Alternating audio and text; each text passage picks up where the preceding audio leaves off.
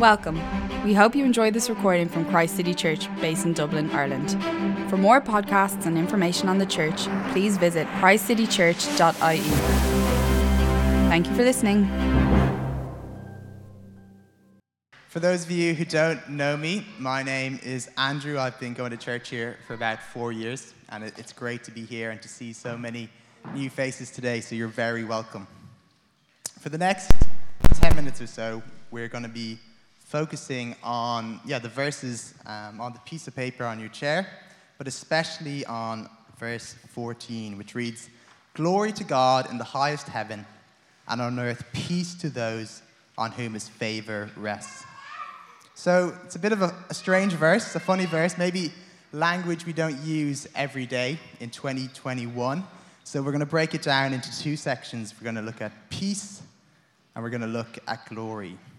So let's start with peace. I hope most of us are familiar enough with peace.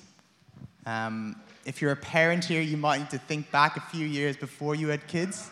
You might have a, ray, a vague recollection of what peace looked like, but we think of peace in, in lots of different ways. We maybe think of the south of France, white sandy beach, uh, lounging um, beside the pool, something like that. Or maybe we think a bit more like you know, a period in history where there was no wars or conflicts between people groups or between nations. I think what Luke here in his account of Jesus' life, what the peace he's referring to goes back to the very beginning of the Bible, way back to Genesis. You remember the story? God creates the world and everything in it, and it was all good. And then he creates man, Adam, and Eve, and it wasn't just good, it was. And it's, it's not hard to think why it was so good, wasn't it? Beautiful gardens, plentiful food, the Garden of Eden, how amazing it would be. But more importantly, there was perfect peace between God and man. But unfortunately, it doesn't take very long. Two pages into the Bible, in Genesis chapter 3, we have the fall.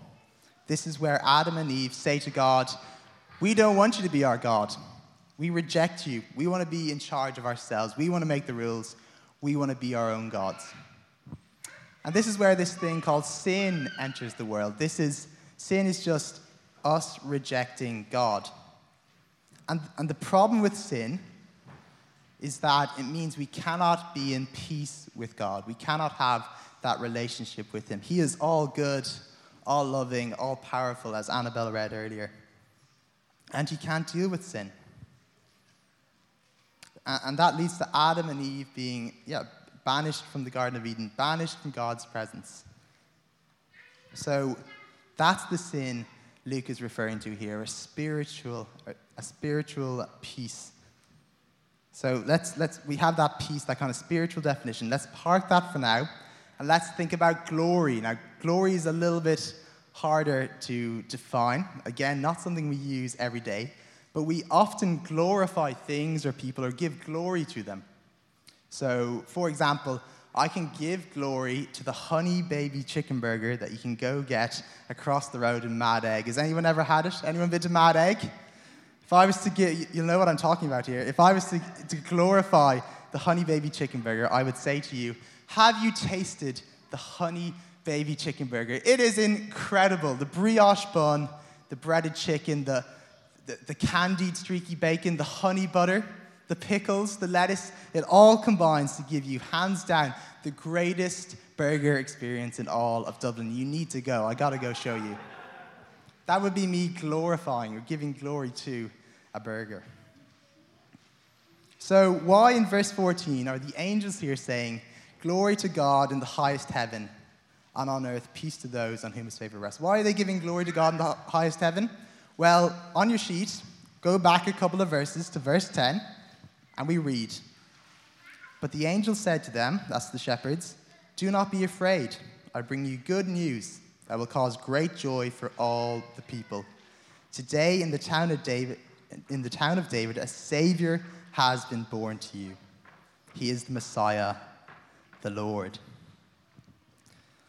What is the great news that, that will bring great joy to all people? What is the great news that means we can have peace on earth? Why are the angels giving glory to God in the highest heavens? Because a Savior has been born. Jesus is, yeah, he's born, and 30 years later, he dies on the cross. And why this is not bad news, why this is great news for all of us here on earth, is that it means he can restore our relationship with God that we lost way back in Genesis. See, if you imagine this book is our sin and our, our wrongdoing, our rejection of God, and God's up here, we're down here on earth, it blocks us from that relationship with God. It means we can't be at peace with Him. But Jesus didn't have any sin, He, he didn't have any wrongdoings, shortcomings. He was good, perfect, He was holy, He was blameless, and He was in right relationship with God. He was at peace with Him. And the amazing thing is that on the cross, Jesus is a substitute. He takes away our sin and our shame. He gives us his, his goodness, his holiness, his perfect relationship with God, and that reunites us with him. It means we can be at peace with him. That's why it's great news, and that's why these angels are singing glory to God in the highest heaven. Because now there's peace, peace on earth to those on whom his favor rests. Okay, so we've talked about peace, we've talked about glory, but it's still kind of a hard verse to remember. How are you going to remember it over the next few weeks at Christmas? Well, I'm going to show you. If you all get on your feet, we're going to do a little shorthand version of this verse, just so you kind of remember and you can tie it all together. So we're going to go glory to God. Peace, on earth, because of Jesus. Okay, it's hard to do with the mic, so I'll do it. So we're going to go again. Here we go.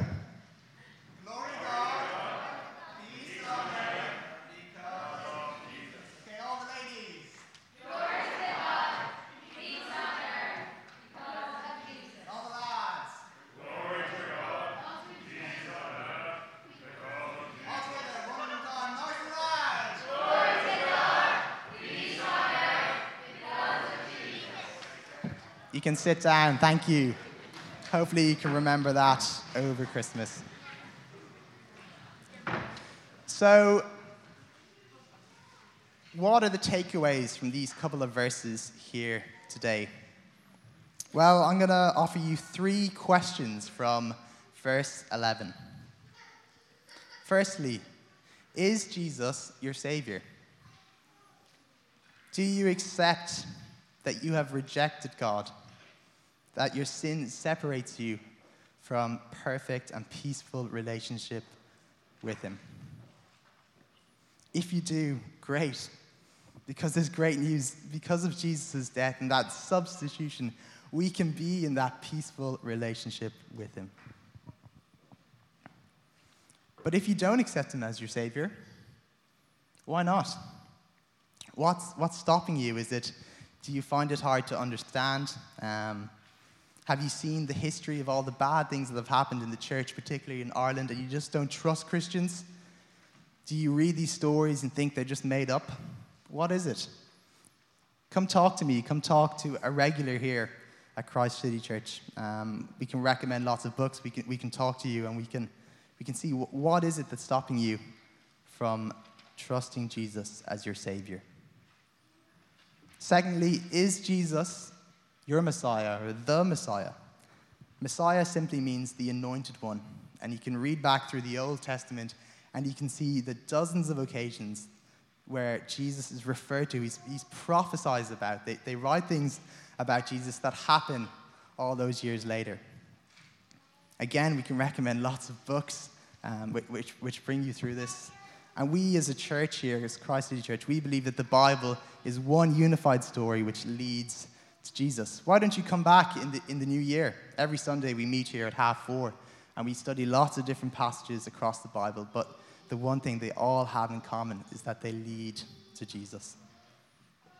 So, Jesus, is he your Savior? Is he the Messiah? And if he is, both those things, is he your Lord this Christmas? I want to make it clear we don't obey Jesus, we don't obey God um, in order to get into his good books because of the cross, because of Jesus' death, we're already there. And what we do is we obey joyfully in response to that gift. Just think over Christmas in your, your, your serving of others, in how you spend your time, your money, your relationships. Is Jesus the Lord over all those things? Can you, as the angels do, give glory to God in the highest heaven? Can you do all the time you spend, the money you spend, um, how you treat others in your relationships? Can you do that? Please remember this Christmas and please be challenged by the greatest gift that we've ever seen, by the, the great peacemaker, Jesus Christ. One more time before I go, we're going to go. Glory to God, peace on earth because of Jesus.